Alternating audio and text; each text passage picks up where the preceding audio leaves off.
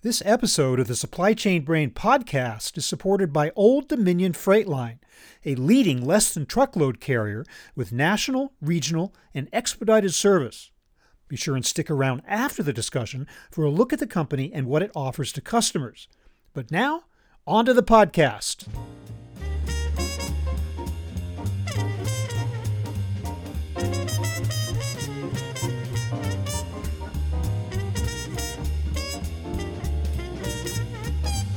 The pandemic has upended shippers' supply chains and carrier services. Where do they go from here? Hi, everybody. I'm Bob Bowman, editor in chief of Supply Chain Brain, and this is the Supply Chain Brain podcast.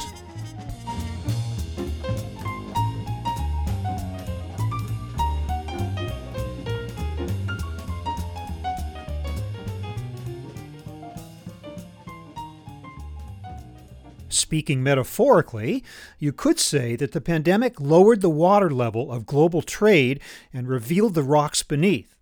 If they didn't know it before, shippers became all too aware of the built in weaknesses in their supply chains and how easily a crisis like COVID 19 can disrupt product flow. More specifically, it forced them to reevaluate their relationships with carriers. On this episode, we examine the nature of this deep self appraisal with the help of Chip Overby, Senior Vice President of Strategy and Planning with Old Dominion Freight Line. We'll zero in on the questions that shippers should be asking about their sourcing strategies and key carriers today. And we'll talk about what those two parties most value in one another. Here's my conversation with Chip Overby.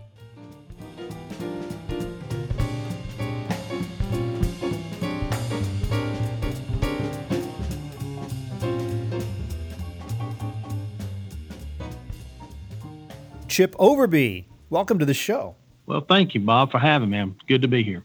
Chip, what weaknesses have you seen in shippers' supply chains that were revealed by the pandemic?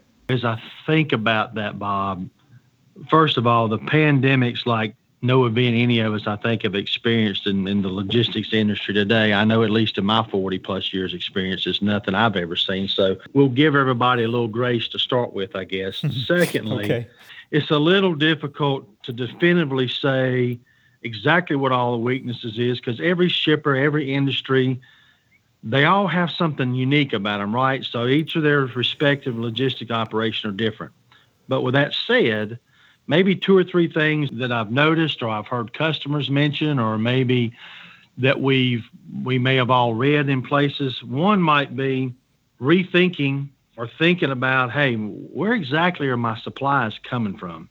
Do I have them in a proximity that works when there's a capacity crunch? Do I have the right partners who've been investing in their own infrastructure and their own capacity and technology that can deliver during peak times or extraordinarily peak times? Do those partners have a long term strategy and a vision for what they're doing from a capacity standpoint? And do they have a history of executing on those type things so that you can have confidence in what they're doing mm-hmm. and then secondly or thirdly from a technology standpoint are they investing in that do i have visibility to know where my supplies are where they are geographically how fast i can get to them and how can I communicate with my customers and give them some transparency on where their anticipated goods are, are going to be arriving. So I think those are some things that maybe it's caused us to all to step back and think about, right? Yeah, yeah, it's a very interesting question to ask, but I wonder to what extent did shippers discover that the answer to those questions was no? in other words, I, that they hadn't thought through these yeah. things and only only discovered that they hadn't when they were caught up in the pandemic and the crisis that came out of that. Well, and you may be right. And if you think back to it, it, it all kind of started with the toilet paper, right? I mean, mm. you, you start thinking about that and then you start thinking about other things. Okay, exactly where is this being made? We all live in a global supply chain, and the e commerce world has intensified that. So, from a manufacturer and supplier standpoint, I don't know, maybe you start thinking a little bit more about near sourcing to the U.S. if that's your largest market, right?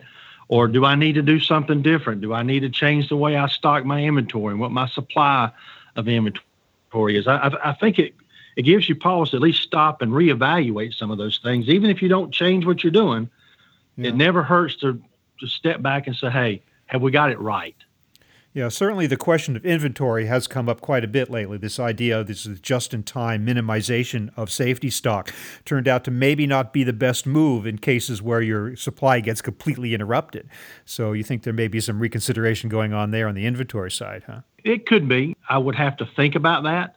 As a supply chain here in the U.S. and the infrastructure we have, we've been pretty efficient as a country doing that. But a lot of that inventory has been on the water in process or on companies like Old Dominion's tractor trailer. So that's as opposed to great big warehouses and national warehouses. The move mm-hmm. is to be more just in time. And we're hauling a lot of that inventory and we love hauling it. But at the same time, you have to think about, like you say, what is the right safety stock? But again, I'm not sure you can plan for a pandemic type event. Well, what about the lessons learned specifically on the carrier strategy side in terms of carrier and capacity sourcing? Do you think that shippers are rethinking those strategies to any degree? Yeah, I think they are. And I think it's a good question that's warranted being asked. I think from a shipper standpoint, as they think about their carriers and capacity, one thing they may should ask is who's really my trusted partner or my trusted advisor. And we've often heard the phrase perception is reality, but at, in the end of the day, reality is reality. And you mm-hmm. may have a partner that's perceived to be good, but unless they really can execute, unless they've really been proactively investing in their capacity, their people, their technology, that perception may not be real. The other thing I think is they need to be thinking to themselves, okay, just how trustworthy are my partners? Do they do what they say they can do? And when there is a problem, do they communicate? And do they come to me with, there may be a problem, but at least they've got some options and some opportunities for us to partner together and find a solution. I think, too, they should be asking, how familiar is my carrier partner with my business? Do they understand what my value proposition is? And can they help me truly grow my business from a profitability standpoint and not just volume? There's a cost to acquiring a customer, Bob but there's an even greater cost to lose them and have to reacquire them. I think that's something to think about. You know, I've, I once heard it said that if your product is out of stock on the shelf, than your competitor's product's in stock in their shopping cart. Having a carrier that's invested in capacity can get your goods to market is a big deal. Do you think there's been too much emphasis in the past on price of carrier services to the extent where you've got this pendulum that swings back and forth? One day the carriers are in control, the next day the shippers are, are in control, depending on economic conditions and capacity availability. It just swings back and forth without any consideration given to the factors that you just mentioned. Do you think that's been a problem in the past? I think it has been in the past. I do think the LTL segment has gotten better about that over the years. We mentioned this on our last earning call. We thought the pricing was pretty stable, but at the same time, these swings really aren't good for anybody because you're playing a transactional game when you do that. So It's a little bit almost like a marriage, right? Hmm. If, if you got a marriage that's transactional, it doesn't last. A marriage wasn't intended to be a one and done thing, it was intended to be a forever thing with a continuing growth together. And I think when you start living in the transactional world of what's my freight price, now you're not thinking about what it's really costing me to do business. There's a cost to my inventory turns. There's a cost to me being out of stock. There's a cost to me getting fines from my customers or chargebacks or a damaged claim and my customer's unhappy. When you roll those things all together and you apply that back to the freight rate, now we're not talking about a price anymore. We're talking about what's the cost of delivery to the customer and the customer's journey with your brand. Mm-hmm. And there's a real value in that versus the price. Because at the end of the day, when your carrier shows up to make a delivery, it's your brand at their dock. It's not always the carrier's brand, it's your brand. I think we lose that vision sometimes when we get into a simply and only a freight rate conversation. But even if you get beyond the freight rate conversation, you get into a real relationship with the carrier that goes very deep in the way that you've just described. Is it a good idea to single source that carrier, no matter how trusted it might be, in a case of emergency where that carrier has problems and suddenly you're left with no plan B? Do you think that shippers should spread their business around a little bit? I don't know that it ever makes sense for anybody to have all their apples in one basket. Listen, we would love to have every piece of business that, every, that all of our customers have, but at the same time, we understand they got to run a business, and we've got to earn each and every lane, each and every state they give us, and we don't mind doing that. But I think part of that discussion when they're saying, okay, do I need one LTL carrier or two LTL carriers or three, is as they look at those individual LTL carriers or truckload carriers or whatever vendor partner it might be, is they need to be asking themselves, along with that, okay, what are each and individual partners doing to build their capacity, invest in their capacity, and be able to service me in the month, in the quarter, in the year, a booming economy with a high GDP and high ISM rates. What's going on with that? Can they do it and do they have a track record of doing it? Because if they haven't been doing it historically, they can't do it quick enough when things pick up. Because as you know, the way this industry works, and, and like I say, I've been in it a long time, it'll fall off quicker than sometimes it ramps up. But once it ramps up, it has a tendency to go pretty quick sometimes, particularly if the consumer economy is doing pretty well and the manufacturing or industrial economy starts doing pretty well. Then it can go quick. And you can't invest fast enough in network capacity, equipment capacity, and people capacity if you haven't been doing it all along. I think we can get a pretty good idea of what a shipper wants in a good carrier. And we've talked a little bit about that so far.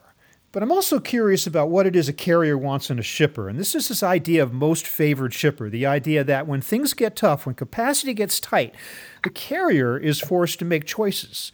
And it might choose those shippers that it's had the better relationship with. And I'm just wondering what are the qualities of a shipper that would cause a carrier to, to stick with that customer in tough times? That's a good question. It's also something I think a lot of carriers probably talk about.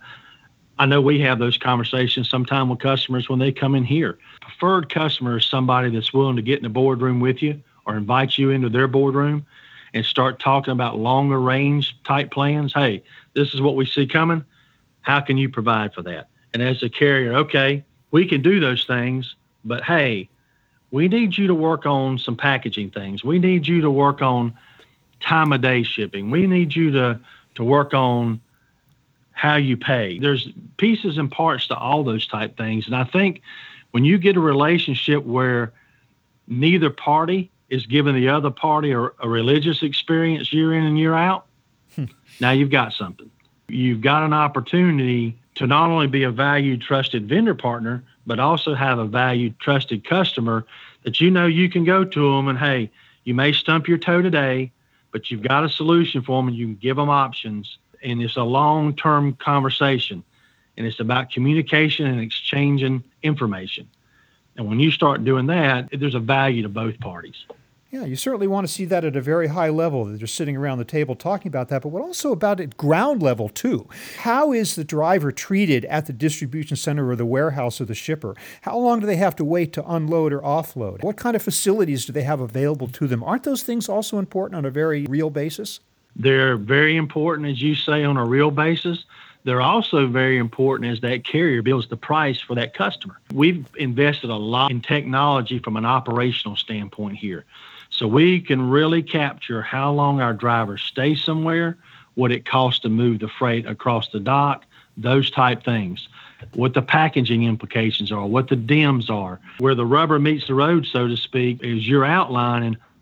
All those things are important because if a carrier's got a good cost model, they're feeding all of that information back into that model to build that house and build that price for that shipper. So it's important that they, they have that data and they've got accurate data because now you can have a real conversation. I can tell you here at OD, we have absolutely no issue having shippers come in here, have that conversation. In fact, there have been times we've offered to let them sit with our pricing people and load their own data and build their own cost structure. But in doing so, you got to have good information and you got to have, again, both parties willing to treat the driver well, along with driver showing up with quality equipment. It goes both ways. So, what challenges remain right now, even in an atmosphere of a really strong relationship between a shipper and a carrier? The world of transportation, especially trucking, faces a number of challenges even as we speak. What are some of those things that, that shippers and carriers are dealing with today? probably one of the bigger things I think right now is just we, we started kind of early is just where are we with an inventory standpoint. Capacity, particular driver capacities, is a big deal. And that's not just in truckload and LTL. You, you saw that with the Colonial Pipeline issue a few weeks back. One of the big issues there was even once they got it back up and running, was do they have enough tanker drivers to get the supply back into the flow? Bob Costello with the ATA uh, spoke not long ago, and he talked about the growth and the expected tonnage growth over the next 10 years. And he even talked about opportunity for shortage of, of drivers. So we've got as an industry to find a way to bring more and more young people into this industry, particularly as the older set retires and moves away. This is a great industry. It can provide a really good life for people. But the marketplace is going to drive some changes. And we've got to do a better job as an industry of showing what a great industry it is and what kind of life they can have as a driver, the experiences they can get, the money they can make, the great benefits that a lot of companies like Old Dominion have to provide prospective drivers. So uh, that's a big thing we've got to deal with as we look forward. I, I don't see the economy leveling out on us really fast anytime soon. So we've got to think about that and really address that, I think, as a group.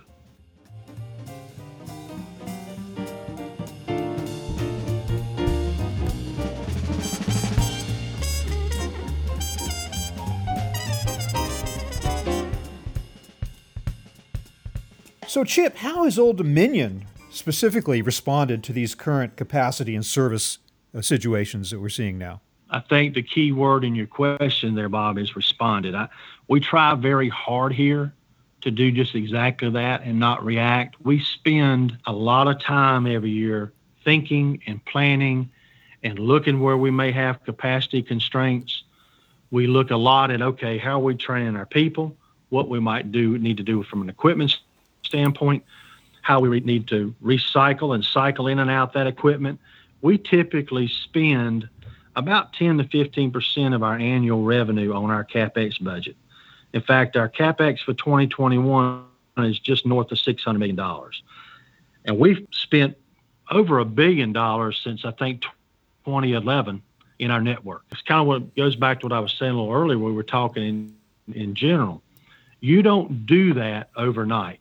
I can tell you real estate is difficult to find from time to time in certain markets for LTL carriers. So unless you're thinking about that ahead of time and unless you're planning that ahead of time, thinking about what your growth could be, how many people you do need, how you're going to grow your driver force, responding is what you got to do. You can't react. I find it interesting sometimes. I listen to other earning calls and they'll talk about, well, we had a lot of expenses this quarter training our people. We don't see that as an expense. We see that an investment in our service product. We spend a lot of money trying to make sure we got the very best trained people that understand what our value proposition is about, how we give our customers service over and beyond. And I think that's how we've been able to address it. And I think if you look at our numbers and spend some time looking at our average growth rate over the last 20 years, it's a little over 11% it's worked. The service is what sets us apart from our competitors. We know that, we believe that, but what we know is if we don't have the capacity in our real estate network, our equipment, if we haven't invested in our technology to give visibility and give all the, the bells and whistles our customers want, and if we don't make investment in our people, we'll never serve our customers at the level that they require. And if we don't, then we won't grow. And the minute you stop growing, you're on a not a good path. How do you think you're going to meet the future needs of your customers? What are they asking for? What will they be asking for that they're not asking for maybe now? To the extent anybody could predict the future, what do you think the future looks like from that standpoint? Well, I can't tell you that my crystal ball is completely clear. I do think one of the things that we've done well, and I think we'll continue to do, is we spend a lot of time trying to talk to our customers. We spend a lot of time with them before the pandemic, we could get out there and go see a lot of them, right? That sort of changed a face to face. Now it's, it's starting to come back a little bit, but we're always open to having them come in here. We believe in listening, we believe in learning, we believe in leaning into their feedback, trying to understand what the demands are from their stakeholders, be it their investors, their stockholders, their own employees. And then what we try to do is take that information and bake it into some type of long term plan. Sometimes that's three years, sometimes that's five, sometimes that's 10.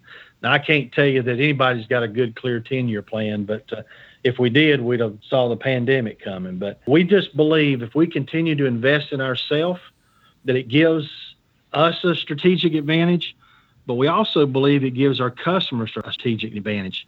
And I say that because I think it gives them three things strategically. One, it gives them some reliability and some certainty. Everybody likes reliability and certainty, something they can trust. It gives them a service product they can count on. It gives them the ability to help plan their own operations and reduce their cost. It prevents them having marketplace swings when things do happen. It also gives them somebody with capacity that at end of month, at end of quarter, at end of year, when maybe one of their other carrier partners is out of capacity, we can provide that. It provides them a strategic advantage from a reputational pro- protection. It's like I said earlier, their brand promise is riding on our trailer. Mm-hmm. So it gives them an opportunity to make sure they protect that brand and protect reputational damage. And I think it gives them an opportunity for growth because if they protect that brand, they can manage their business and, and have some certainty in it. Well, now their customer journey within their organization is a much more likable, enjoyable opportunity for them to grow that customer and not always have to keep churning and acquiring customers. So if we can do that and we can drive that kind of value for our customers, it's kind of a self-fulfilling prophecy, right? It in turn circle back to you. Well, listen, Chip Overby of Old Dominion Freight Line, I want to thank you so much for helping us to understand what's going on in the world of shippers and carriers right now, what shippers and carriers are learning, how they can improve, and specifically a little bit about Old Dominion itself. So thank you very much for being with me today. I really appreciate it. Thank you for having me. I've enjoyed it.